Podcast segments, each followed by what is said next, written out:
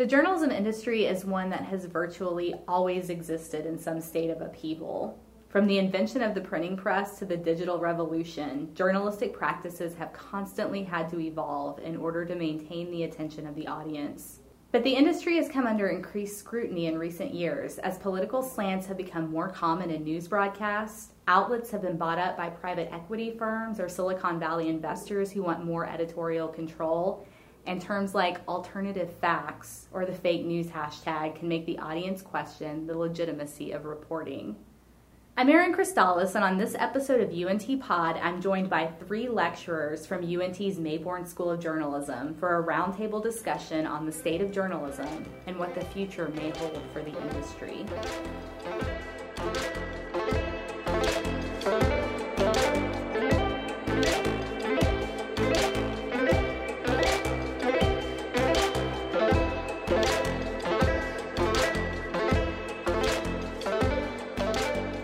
My name is Jacqueline Fellows. I'm a visiting lecturer here at the University of North Texas's uh, Mayborn School of Journalism. I have been a journalist for about 20 years. Uh, half that time I was at the NPR station in Nashville as a reporter and a producer and their morning edition host. And I still free, freelance for them sometimes. And after I left NPR, I worked at a uh, a healthcare news media organization that was bought out by private equity groups three times while I was there. And over the course of my career, really saw exactly what we're talking about today, which is consolidation of media, the effect it has on newsrooms and diversity. And um, so I'm excited to be able to, to share those opinions with my esteemed colleagues. Hi, I'm Randy Loftis. I'm a lecturer here at the Mayborn School of Journalism. I uh, was a, a, journalist for the uh, Dallas Morning News for 26 years, covering the environment. Uh, before that, I was did the same uh, job for a number of years at the Miami Herald, and uh, prior to that, I was uh, a reporter and editor of every conceivable stripe at a small newspaper in South Carolina. I continue to do some freelance reporting and uh, one of my uh, uh, favorite posts is I'm a senior editor at a small nonprofit called Texas Climate News. And perhaps we can talk something about uh, uh, the growth of nonprofit news organizations today. Excellent. I'm Neil Foote, a principal lecturer here at the Mayborn School of Journalism. Uh, like Randy, our paths actually crossed at the Miami Herald back in the day. so I cut my teeth at the Miami Herald, worked at the Washington Post and have had kind of a hybrid uh, of an industry, working uh, in and for the industry, uh, working on the digital side of the Dallas Morning News, helping them launch their digital operations, and then uh, working for radio personality Tom Joyner and launching all of his online uh, operations uh, to you know to complement his huge radio audience along the way. Been teaching here at the Mayborn for the last 12 years. And continue to consult with clients on public relations, branding, communications issues. So, first off, thank you all for joining me today. The first thing I'd like to talk about is Deadspin. So, for listeners who don't know, Deadspin is a news site that was established in the mid 2000s that primarily covered sports, but would also occasionally publish stories about pop culture, politics, or other topics the editorial team thought their audience might be interested in.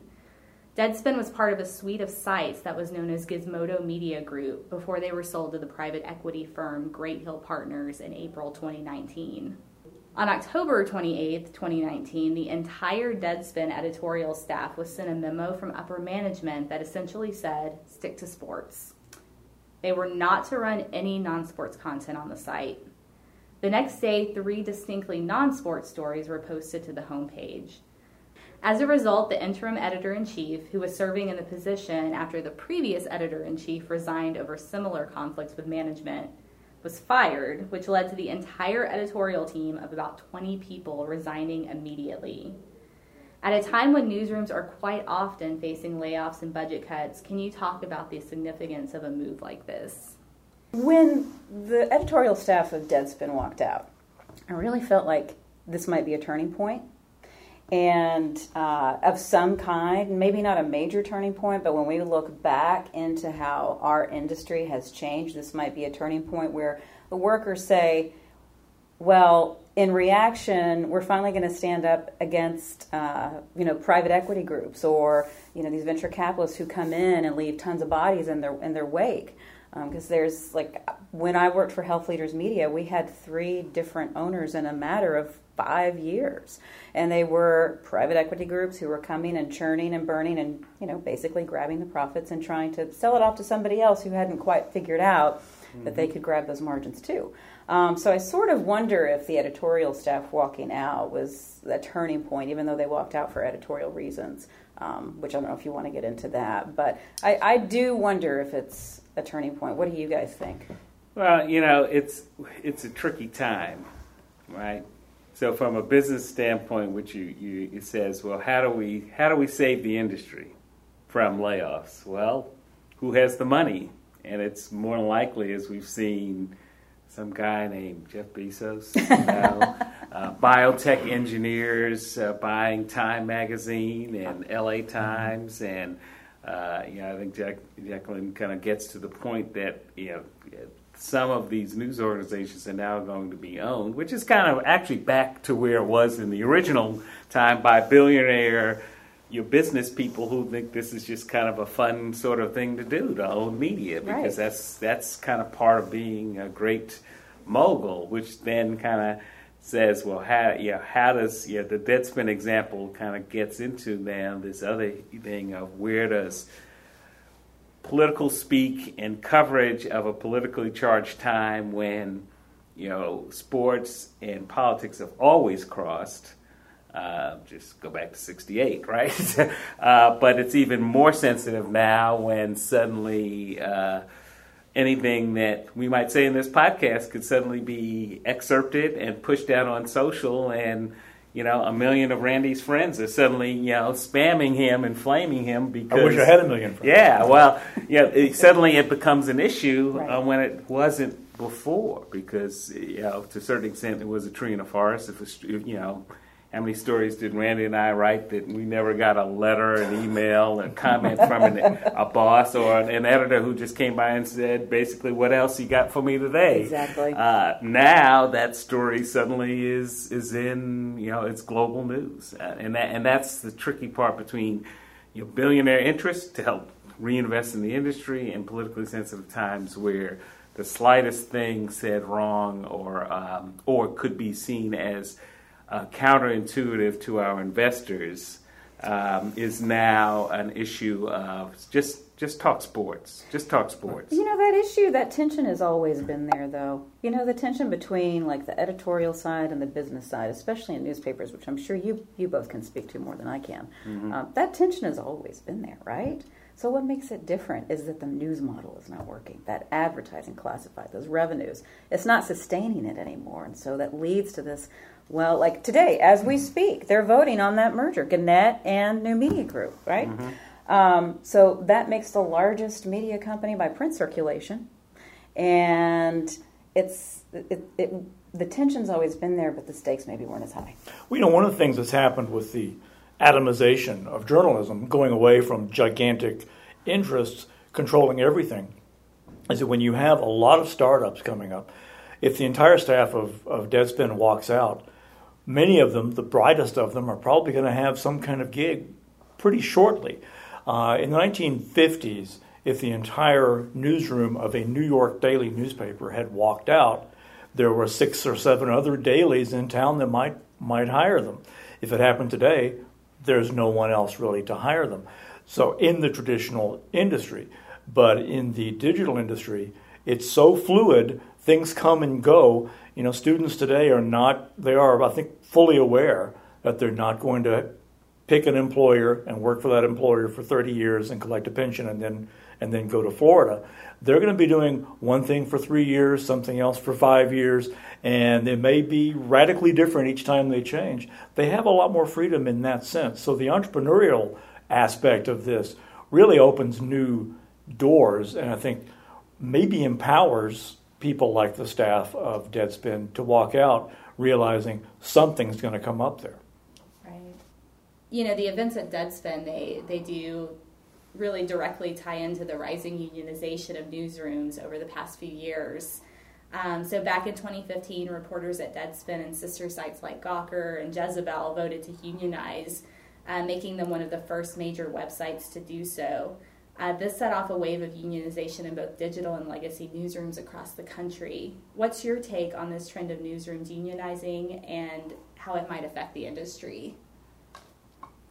Sure. Well, yeah, it's an interesting concept because it's you know we've all probably have experiences of uh, uh, I mean when I was at the Miami Herald there was no union right that, that is very correct and then I moved from a place like the Miami Herald to the Washington Post that had heavy guild uh, engagement uh, and and sitting in meetings you know where it was you know not only uh, reporters you know trying to negotiate aggressively with management to get fair wages. So to, to, see this extended on in the digital news world is is a natural extension.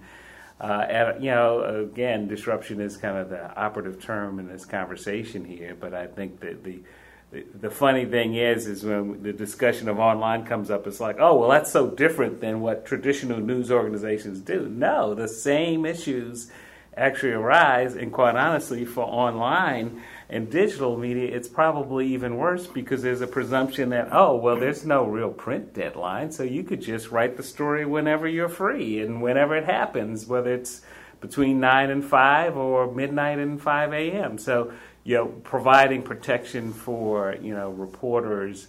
Uh, you know, at a time when potentially abuse could be taken uh, by by editors, publishers, owners, just because of the news cycle, is a is a rising concern uh, in all sorts of ways. You know, certainly I think the Deadspin issue and some of the others have other political implications that I'm sure we'll get into further in the conversation. You know, one of the things that's happening is that people assume that there is a different type of employee who is working for a digital organization. And in some cases, they might be right because you're going to have uh, some younger people, you're going to have people who will not object to being asked to work 60 hours a week and write six stories a day, whereas older workers might say, No, I'm not doing that. But that's the growth area of the industry right now. So we are facing a new kind of institutional challenge in how we protect the basic workplace rights of new digital workers uh, in the same way that they've been recognized for conventional workers since the 1930s. I would just echo what Neil and Randy had to say. NPR is a union shop. Um, the individual member stations may or may not be union shops, but I think it is a natural extension of media. And for all of the talk about this side gig economy, frankly, news reporters and freelancers, that side gig has been part of the ecosystem of news media, news reporting for decades. So it really is a natural extension. Well, I'm wondering too because you you mentioned Jeff Bezos and of course the Washington Post, and you know we're talking about Deadspin in the sense of a private equity firm buying them up, but there's a big difference between Deadspin and a legacy newspaper like the Washington Post. So I'm wondering if you're seeing a difference in how media coverage is, you know, when when legacy newspapers versus these more up and coming publications are, are bought by people in industry. I think it depends. I mean, look at the Denver Post, look at Sports Illustrated, look at LA Weekly. Those are major legacy news organizations that were brought up by private equity groups and slashed and burned, and in some cases, a shell of what they used to be. But you get somebody like Bezos who buys the Washington Post, and I mean, their coverage is incredible, mm-hmm. right? Their coverage is incredible. So I don't, I don't know that there's a single lesson to be learned there. Um, that there's nuance. It depends on who owns it. Depends on what they believe, you know, the role of journalism to be. That's my take. Um, that's my take in general. Well, is that something you talk about with students too? Not just the industry itself, but also the people who are in in charge, technically, of these organizations. Well, you know, the the the, the uh, I mean, a couple points. Yes, we talk about with students all the time because for us. Um, you know, and I tell my students all the time, I say, look, I'd love for you to follow the path I did because it's been a wonderful journey, but that's not the path you're going to run. You're going to lead anymore. In fact, I'm kind of envious of you all because they're now potentially 12 different paths that I could possibly have considered in 1981 that you all now have to consider. is it more daunting and frightening that well you know yeah I could apply to a newspaper and you know, you know 20 newspapers and at least I'd get three offers well now I could apply to 20 newspapers not even hear back but I could have three offers for some digital startup or you know hang a shingle and say hey look I love covering environment hey Randy you need some pieces. Oh yeah I, I yeah so that's that's kind of exciting on one end you know but you know fundamentally, though, which is you know, the challenge we face every day with students, is getting them to understand that ethically and fundamentally, they shouldn't kind of think that oh, because I'm on a, in a dot com, that suddenly I can throw away all that those those basic ethics and right. and report and write, or suddenly slip in a little opinion or a dig at you know if we're talking about sports you know, dig at a player when it's kind of like, well, where did that come from when you're talking about what happened at the game or you're doing an analysis of who the best players are? So, I mean, I think that's where, you know, is there change and a sea change of what's acceptable because the lines are blurred in part of what is acceptable and what is journalism because of social media? It's kind of changed that. So, you know, hey, you know, he he posted that this player was a jerk, so I just included that in my story. I said, "Well, that's nice, but did you talk to the player? Did you talk to the coach? Did you talk to his agent or manager?" No, because this guy, this fan, posted it. Well, that's that's not the journalism we, at least we stand for, and we're trying to change that now. You know how that goes to the third layer of this that says, well, in, an era of clicks translates to views that translates into dollars that then guess what push it you know you know so i, I don't know again I, I can't verify that this has happened in news organizations so more than dot com than than what's happening maybe even in traditional organizations but yeah the metrics are driving a lot of what gets you know attention yeah and the consolidation that we see like jeff bezos he stands out for the commitment that he's given the Washington Post journalists, I think, because everywhere we see consolidation, we don't see ex- we don't see an expansion of news coverage. You see that shrinking. I mean, physically and in in news. I mean, it, look at Gannett. Look at all of the look at all of the small the not even small the major dailies that Gannett has bought, and they look mm-hmm. like shoppers. They look like daily shoppers now. Mm. Um, I think about Randy. Randy run. You had mentioned you run a nonprofit. You write for this nonprofit, Texas Climate News. Like he won't toot his own horn, but he is a phenomenal environmental reporter.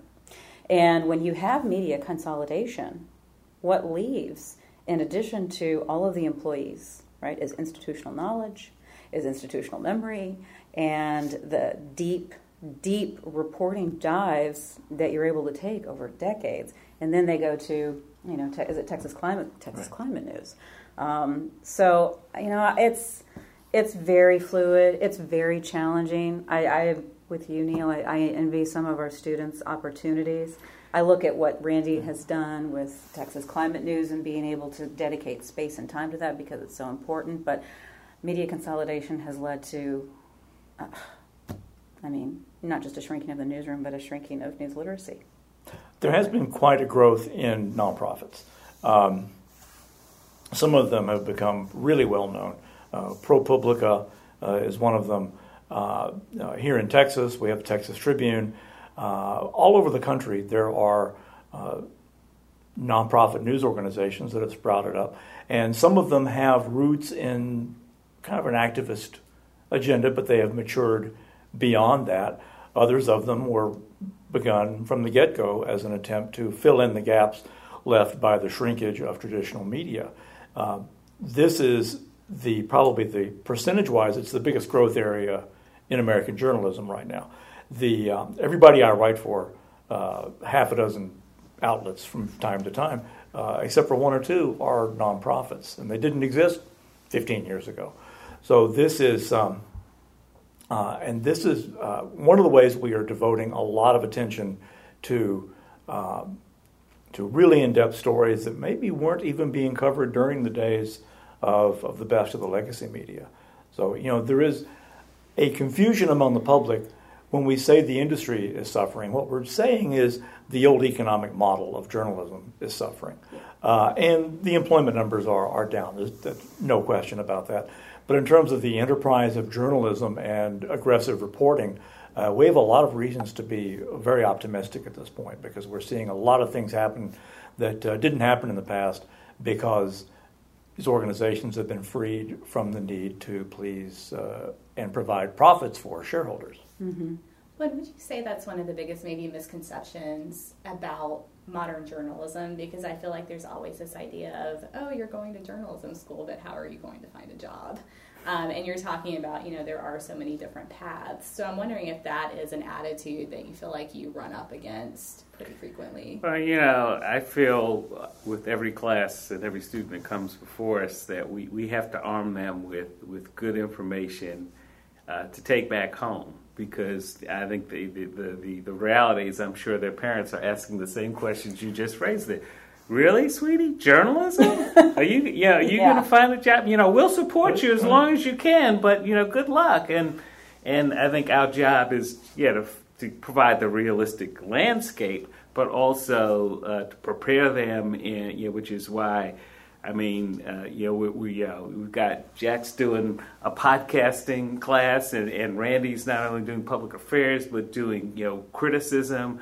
I'm teaching media entrepreneurship and business journalism, so we're trying to get, expose them to different ways that they can channel their expertise into areas that, as I alluded to before, that you know, did not exist before, or can be translated into opportunities within legacy organizations because you know the, the sad reality is that as some of us uh, uh, veterans have you know had to move on and out of the newsrooms it's actually created opportunities for many of our students um, at you know news organizations in and around Dallas and elsewhere because wow okay this is these kids are talented and they're I know and well unfortunately they're cheaper but they're can accomplish us and they're just as adept of doing social and capturing some audio and taking a picture and sharing it than than some of uh, you know our colleagues now. Is like I, I look, I came up in the industry writing a story. And, and you edit it and I'll make the changes and you publish it. That's what I do. So so that's kind of the dynamic that's happening there. That, that goes to your original question is is we got to arm them with with good information, prepare them with the right skills, uh, and then kind of you know you know help them kind of navigate through a, a, world where it's not as easy finding a job as it used to be. And show them the bright spots. I mean, Randy's right. There are bright spots here. Nonprofit journalism is one of them. Like you had, he had mentioned ProPublica, Texas Tribune. They're hiring, I think, about two dozen people right now. Uh, public radio stations, not just the NPR like the mothership in Washington D.C., but public radio stations have added a thousand jobs over the last five years. They're expected to add a thousand more in the next two years. And um, the local television news stations continue to hire. So there are bright spots. We got to show our students those and the different organizations that come to recruit our students, either for scholarships or for internships. They're investing in them. You know, so there are jobs, but yeah, I do think there might be that perception. Yeah, and I and I'm looking at this. This is a, a New York uh, Times story on their their digital revenue for 2018.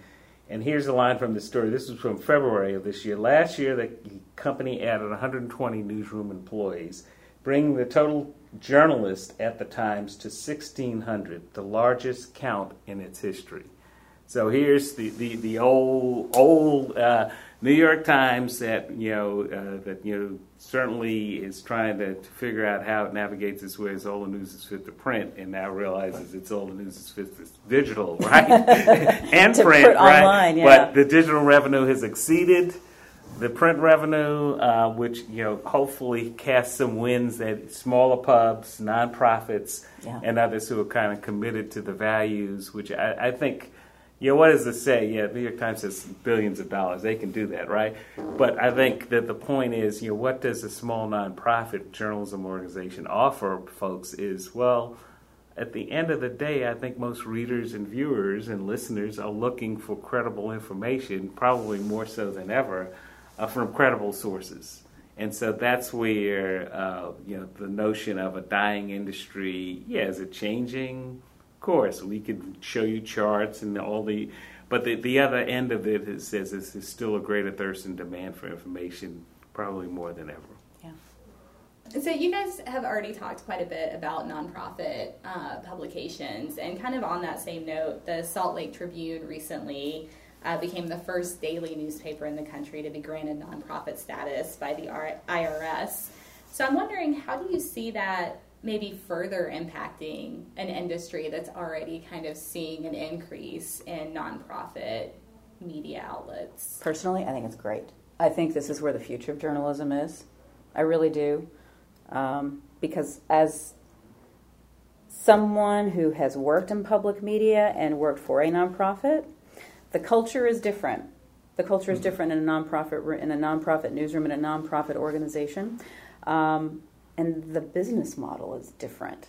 You're not appeasing your shareholders and your stakeholders. Your community members, your subscribers are part of that community, and I think Neil is right. There's a, a thirst, a hunger for credible news organizations. And the two most well known public media organizations, probably NPR and PBS, have been around since the 70s. There are others, though. Center for, uh, Center for Investigative Reporting also launched in the 70s.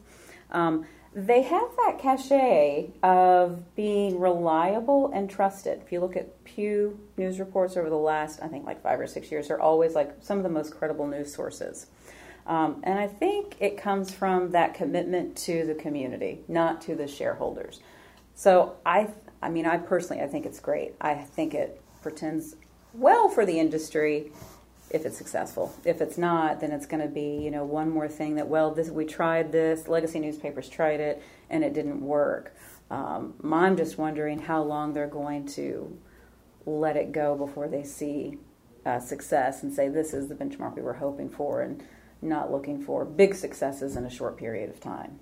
Right. It's a it's a somewhat different model than the other nonprofit newspaper, which is the Tampa Bay Times, formerly the St. Petersburg Times. They're owned by the Poynter Institute, which is a, a nonprofit foundation that does journalism education. As every foundation, they have investments, they have to grow an endowment, etc. And so they have found, like everybody else, when the stock market uh, or when the value of their investments goes go down, they have to cut staff, they have to cut back like everybody else does. The Salt Lake City model is a little different. They don't seem to be as closely tied to the greater uh, uh, uh, financial picture of how investments are doing. So I think it's a it's it's a more hopeful sign. I think we can't have all the newspapers owned uh, indirectly by the same investment houses where you make your money anyway. If it's a community asset, uh, that makes a big difference. Newspapers made their local reputations by being community assets, not by being for-profit companies. Their editorial stance has always been we are a voice of the community. We are representing your best interests. Uh, that's something not every business can say. And so, for the Salt Lake City example, is very much along those lines.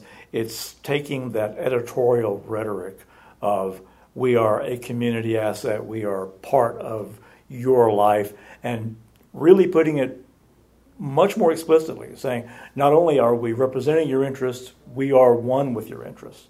So I think that's a really hopeful sign.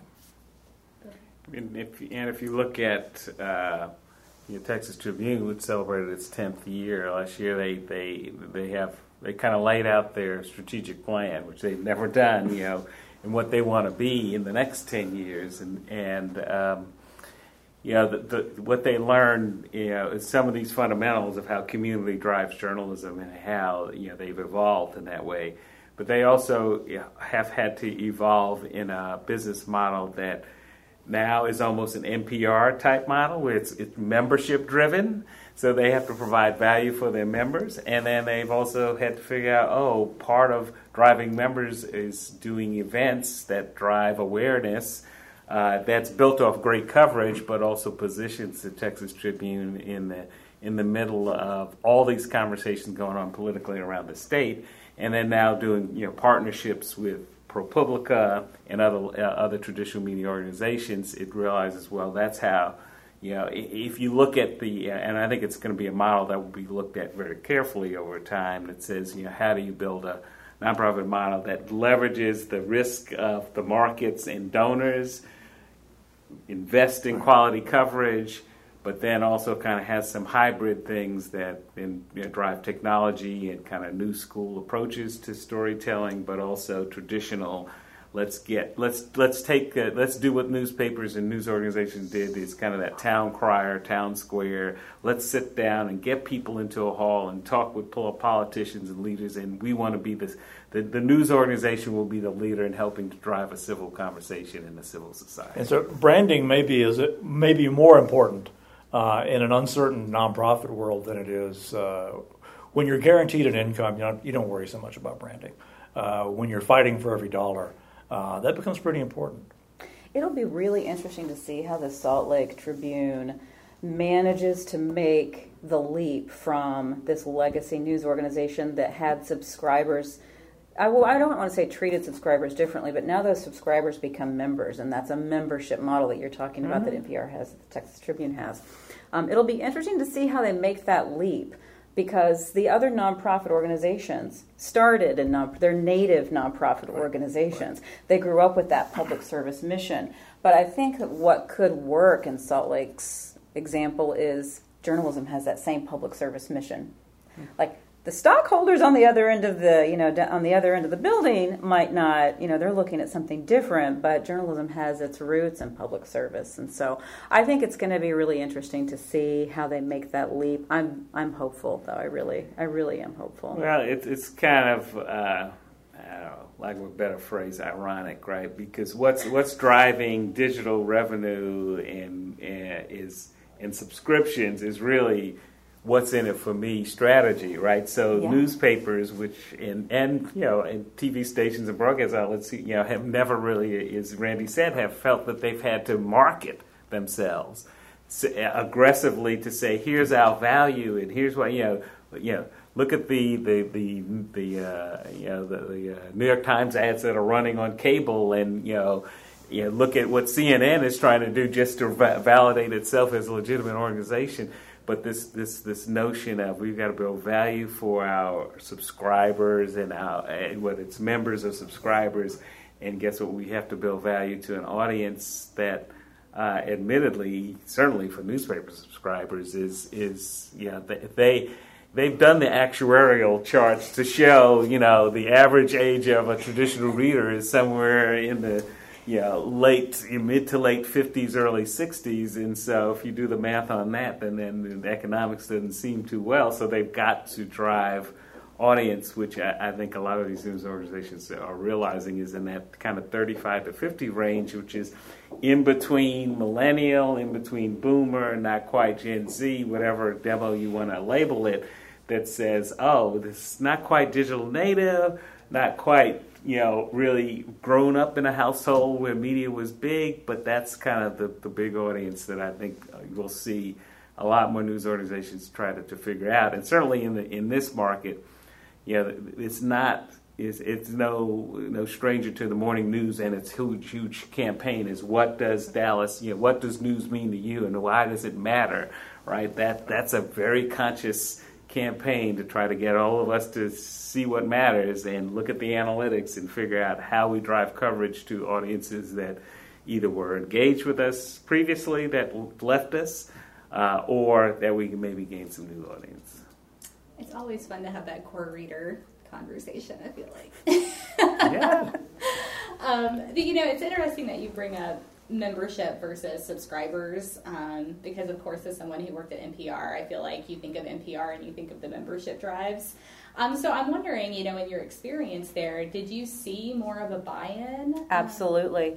Absolutely. And it was really odd because i didn't think there'd be much of a difference. I really didn't. I was new. I was young. I was excited to be working in news.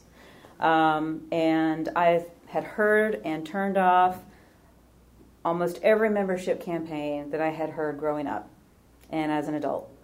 And when I was on the air and we had to participate in them, I thought, well, this will be. I was, of course, open to it. I always loved the mission of public journalism, but I really was not sure what my reaction would be if it would make a huge difference. It makes a huge difference. And I think that's why i am so hopeful, I think, for the Salt Lake Tribune model, because the people who contribute, even if it's, and now I'm going to sound like I'm on a membership campaign, even if they contribute $5 a month, you really do feel that buy-in. And you you do like we heard from people over and over who made that first or second contribution. Um, they really do feel like they're part of the community and they really do feel like they're part of the coverage that they're hearing. Um, whether it's you know the local news or it's a podcast now or if it's their favorite you know morning edition or all things considered or, or whatever it is they do feel like they're part of it and there is more buy-in and generally you know journalism at a nonprofit is not really different than journalism in a for-profit. The news process is the same, um, and we were, you know, we had the same uh, ups and downs with the stock markets as well because of the endowment. Um, but we also were subject to here's what listeners want, you know, that, that demographic information that you get in a regular newsroom. And um, generally, the, the members were more engaged.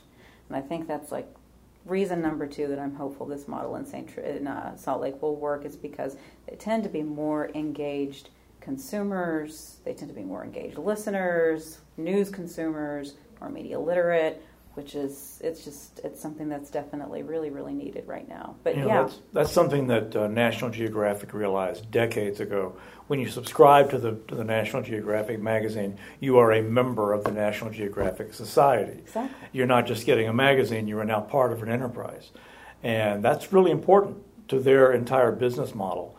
Uh, I've written for for Nat Geo, and I know that the the uh, the editing process is extremely rigorous for the exact reason that people are invested in this project.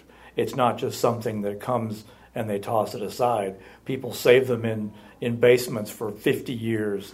so the, uh, uh, the recognition that that membership uh, identity is different from a customer identity is really critical to nearly every nonprofit outfit you can think of.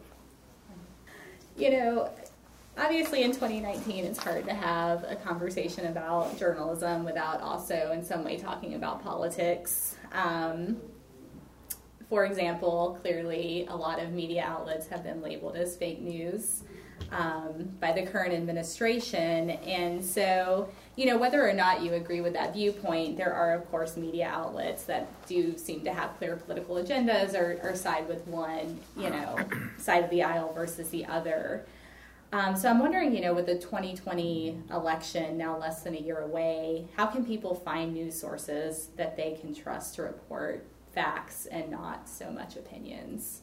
Oh boy, is this a part two? no, I mean, just because somebody says that you're fake news does not mean you're fake news. Um, the trust in media overall is down. There's, you know, there's no doubt about that when it comes to finding news that you can rely on, they're the same sources that we've been reading. It's the Washington Post, it's the Dallas Morning News, it's those NPR, these other nonprofit legacy organizations and new nonprofits. It's being able to recognize when you're reading an editorial versus an opinion. I mean, some of this is really just back to basics and not reacting to the latest Twitter tantrum. Well, do you think part of it too is is that it comes down to maybe not reading that so many people are relying on cable, you know, on on television news versus like you're saying those kind of more traditionally reliable print sources. I wonder if people are even reading headlines more than headlines. I have uh, a proposal for uh, for Facebook that no one should be allowed to comment on a post unless they've actually opened the thing and read it, and make the uh, make the computer measure that you've spent five minutes reading the thing, and then you can comment on it because people are just reading. Now, we've always known people just read the headlines. I mean that's that's not news, but now they can respond to that instantaneously.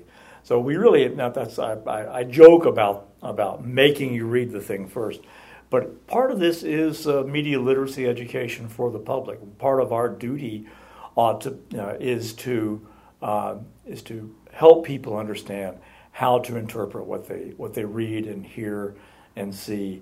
And there are just like when uh, a computer security expert can tell you how to spot a phishing email, we can tell people how to spot a fake news story, how to spot something that's just meant to make you mad, and you know that's something that we could do. It's it's part of our expertise, and you know we need to find a way to make sure that we can. Uh, uh, let people know, hey, we've got something to contribute here. We can actually uh, uh probably uh, uh, make you a, a, a smarter consumer of news and maybe lower your blood pressure at the same time. You know, it, we we got to question everything. I mean, that that's a fundamental concept we certainly teach our students, but overall, I mean, for for news organizations, yeah, uh, you know, my wife's a retired journalist. I don't know how many times we throw stuff at TV when the journalist just doesn't ask a fundamentally basic question like why, mm. tell me more, explain. That's the same question we as consumers of news need to ask too. So, whatever the news outlet, whatever your flavor of the month is, you, you, me, we all have a responsibility to get good information. And, it, you know, because um, we rely on that information to make decisions about our lives, uh, how it's going to shape politics and income and and and programs and, that that affect generations, and that that to me should be a simple fundamental. I tell my students, you know what. As a journalist, you need to channel your five and six year old self and ask that why question. Right? Why? Why? Why? That's okay, because if the source is going to get mad at you for asking why, then then that's then then you know they whether you're a public official, a business owner, whoever that is, you know, should understand that that's okay. For, and, and and I hope. Uh, and and I think Randy hits it is that you know we have to take that mantle as media professors, as media organizations to say we will stand behind the ability that all of us should ask questions. You should challenge the New York Times. You should challenge the Washington Post. You should challenge Fox and MSNBC and, and Limbaugh and Breitbart. We need to challenge all of them because you know what's what's what's going to happen is shaping and framing the way we think about issues and how the world thinks about issues. And you know we could all spend another podcast talking about how media and, and history and politics and politicians and leaders have shaped, you know, propaganda type campaigns based on calling the media fake news and and disinf- you know, you know ministers of disinformation that's all malarkey, and we've seen how negatively that's affected you know governments beyond the U.S. And fortunately, we've always had checks and balances to do that, and we have to continue to do that. But that's a that's a long way to say that that that I hope it inspires generations of people now and beyond to just be curious and not accept whether it's on social.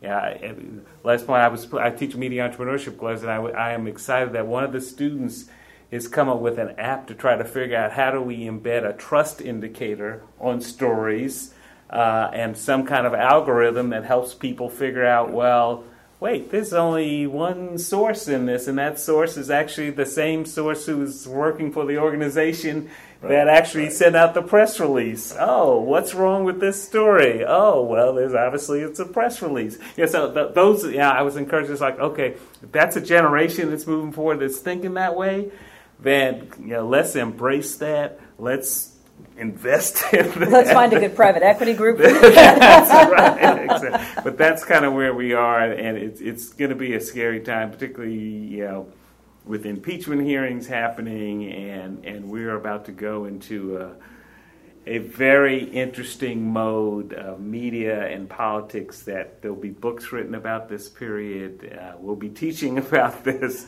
uh, and and how we get it right is is going to be critical in how we put the context to make sure it's it's understood what's going on. Well, yeah, and I mean that really kind of ties in with with a question I had in terms of how challenging is it to convey that lesson of media literacy to the general public? Because you know, in a university environment, it makes sense. I mean, people are here and and maybe have more of a tendency to question things. But, you know, if you have people out there who are kind of blocking themselves off to a spectrum of media coverage, how do you try to, you know, insert that lesson into maybe their their daily reading or watching habits? You know, we have journalism is kind of based on the Enlightenment that when given enough information, people will be able to sort through it and they will separate the good from the bad and they'll they'll settle on something. More recent psychological research shows that people tend to embrace assertions, not even facts, but just assertions of fact that correspond to their core beliefs and reject other things. So which makes it a lot harder to be a neutral distributor of information and hope that people make the right choice. But we can't lose faith because of that. We have to keep doing what we do. Um, if it's very unpopular among a doctor's patients for the patients to take their blood pressure medicine, that doesn't mean the doctor gives up prescribing and urging them to take their blood pressure medicine. We have to keep on doing what we do. We can't uh, uh, help democracy by backing away from that core belief. I used to read where uh, uh, people would say, you know, all journalists are biased and it's, it's just a human nature thing, so why not go ahead and admit it? Why not go ahead and state in your story, here's how I feel about this? And to me, it's like would you ask a judge to say at the beginning of a trial, now I don't like this guy, so I just want you to know from the get go, so I'll be honest about it, I think the guy is guilty. That's not acceptable. And it's not acceptable for us either. We have to maintain um, some allegiance to fact, even if uh, vast waves of the public is uh, screaming at each other. At some point, we have to be the people saying, well, here's, here's here's a rational basis for how you might think. And there are tools that can be made available to the public, whether if they, if they're readers or not. I think we're seeing a lot more conscious efforts, certainly in public radio, certainly in, in, in online news sites, to say, here, here's the original document. Read it for yourself. I mean, here's what we reported, and click and read. You know, which is, I think, a very fundamental to your original question, how do we get people to, you know, to consumers of news and information to accept well, what is it true? Provide the original access to the original documents, and again, that's always open to interpretation. But the fact of the matter is, you know, 99.9% of what's out there, uh, you know, is is what we report, and and to the point of sources who provide us valid information or not. Again, it's our duty to challenge them uh, at, at, every step along the way.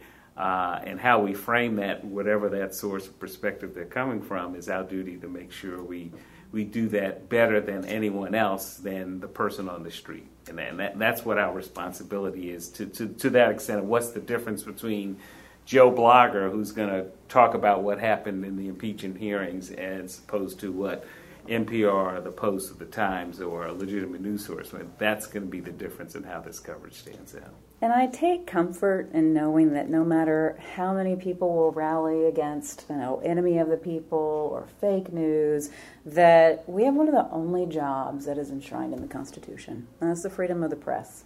And it's a fundamental part of our democracy. And so I'm like Randy, like I know I sound really hopeful about this you know Salt Lake Tribune nonprofit model, but it is it is hard.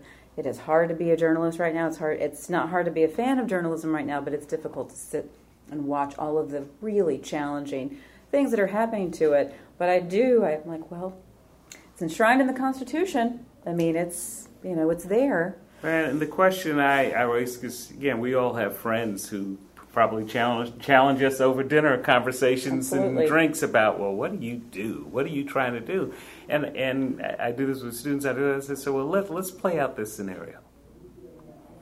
And will you you know if all the local TV outlets shut down if all the local newspapers shut down and then what information would you rely on in, on learning about what's going on and are you okay with that so no Fox, no CNN, no no ABC, NBC, CBS, no no Wash Post, no New York Times, just whatever we received. Is that okay with you?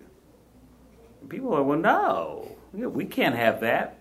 So I, I mean, I think fundamentally, the, you know, when it gets down to your point, Jacqueline, you said people really do want legitimate information, and it's it's oh, you know we get you, people can get caught up. But when when you strip it down then we could show the map of world press freedom around, you know, that shows that, you know, unfortunately, three quarters of this world has no world press freedom, has no press freedom. That what we have is probably, uh, to Randy's point, is what democracy kind of was built on, uh, and why it's okay to have discourse uh, and, and, political discourse. You know, aggressive discourse on on uh, the stories of the day and the issues of the day, and that's okay. There's a thing going around among journalists that says, uh, first they came for the journalist, but I was not a journalist, so I said nothing, and then we have no idea what happened after that. I love that. I mean, I've seen it. Yeah, yeah. Well, you know, I'm wondering to conclude um, if you would be willing to share maybe a moment from your own career that most made you realize the importance of what you do, um, either as a journalist or as an academic. I think I was in it for so long that it would be hard to pick one moment. There were a lot of little moments that reaffirmed that this was the right thing for me to do. I lived in Nashville when we had a pretty devastating flood, and there was a small smallish um, immigrant community who lived in an apartment complex that was near where a river flooded, and the landlords were not letting uh, the people who were affected move. And when I say affected, their the floodwaters reached all the way up to the second story. So they had first story apartments had completely been flooded. Their their cars were not working, and um, you know that's an example of you know giving voice to people who don't have that much power because they were largely none of them could speak English or a lot of them could had difficulties speaking English. And so it was a situation where like a landlord was taking advantage of a group of people. And that really stuck with me. I was a part of the Capitol Hill Press Corps in Tennessee when I worked in Nashville. And I remember all of the different individual bills that would get passed or debated and seeing just people, regular people from those communities that were affected, come up and speak on behalf um, of a bill or speak out against a bill. I did a lot of healthcare reporting and a lot of military reporting because Nashville's not very far from Fort Campbell. And so it's really it's hard to pick out one particular moment that was like, yes, this is why I should be here. Um, it was a lot of the individual moments where I got to meet people and got a chance to give them some airtime or got a chance to give them an opportunity to tell their story that they might not have gotten before. And that made me a better journalist. And I don't know that I really knew that when I first got into journalism. I mean, I knew what our ethics were, I knew what we were bound to do, and I, I knew that it was you know, speaking truth to power, giving voice to the voiceless, and shining a light in dark corners. I knew all of those things, but to see it in action and see how people's lives were changed even just a little bit simply by the act of having someone listen to them, that's probably the moment, those moments that made it not just worth it, but know that I was doing the right thing and that journalists can make a difference. You know, with me, I learned really early in my career that journalism really is a matter of, of communication between people and people. Um, I was a city kid from Atlanta, um, had farmers in my background, but hardly ever met them. When I was in uh, college, one of my professors encouraged me to take a course they had in agricultural journalism. Well, that was the most ridiculous thing I could imagine, so I said, No, I'm not doing that. Well, my first job was at a small paper in, in South Carolina working in their bureau in northeast Georgia, in a very rural area uh, up near the South Carolina state line. And one of my first tasks was to cover uh, a drought that was uh, destroying farms all over the place. And so I walked the fields with a farmer, and he was destroyed. He was devastated and his he didn't know how he's going to feed his family that that that winter.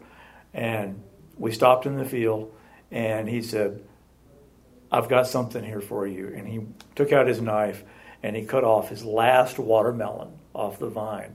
And he said, I'd like you to take this because I just appreciate you listening to me. And I'm thinking at that point, number one, I really wish I'd gone back and taken that agricultural journalism class. But the second thing was, I understand now why this is something worth doing. That I've done lots of stories with gigantic issues and, and investigations and exposes and influencing public policy and all of those things. But to me, it kind of came down to that that one guy who felt like finally somebody was going to give him a voice. And that really changed how I looked at this entire profession.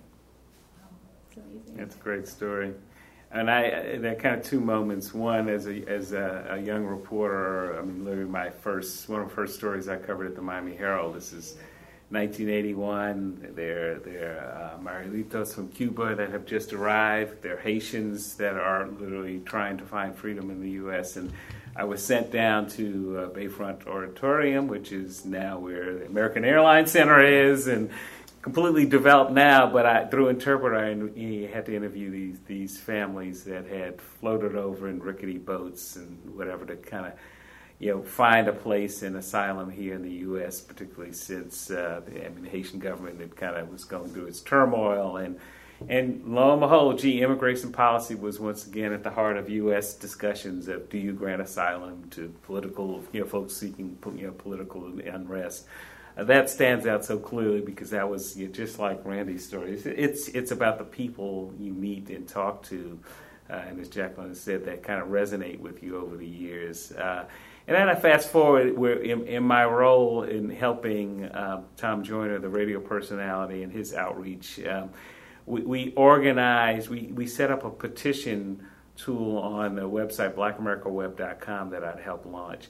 And this petition tool allowed he and Tom's you know, uh, political pundits to call to action his listeners to take on an issue. And so there were several several issues. Uh, where where where Tom and his his, his pundits said write Congress and and block. Uh, then it was uh, several Supreme Court justices that they they uh, wanted to fight against. Uh, in other cases, it was hey, we'd started a voter registration hotline and said call and register to vote or, or get someone to vote.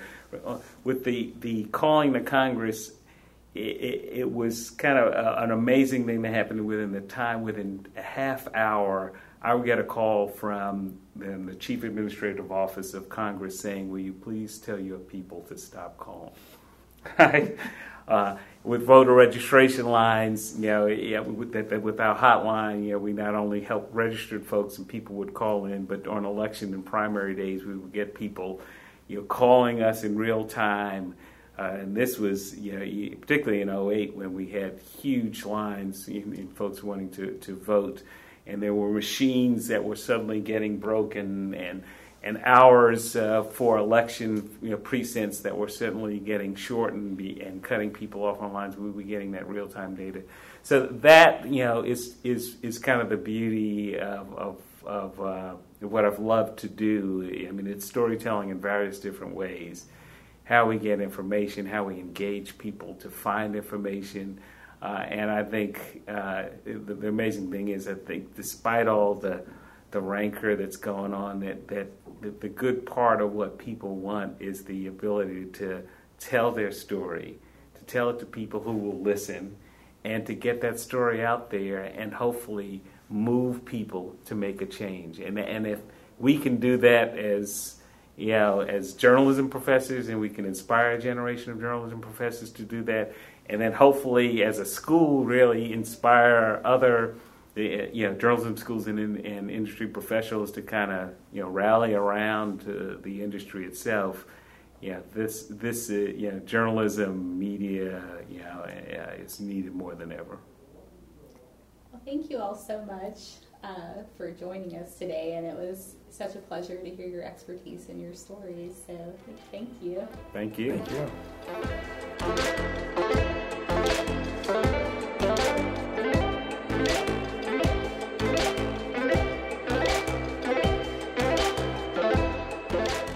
Thank you for listening to this episode of UNT Pod. Let us know what other topics you'd like us to cover by connecting with us on Twitter at UNT Social and on Instagram at UNT.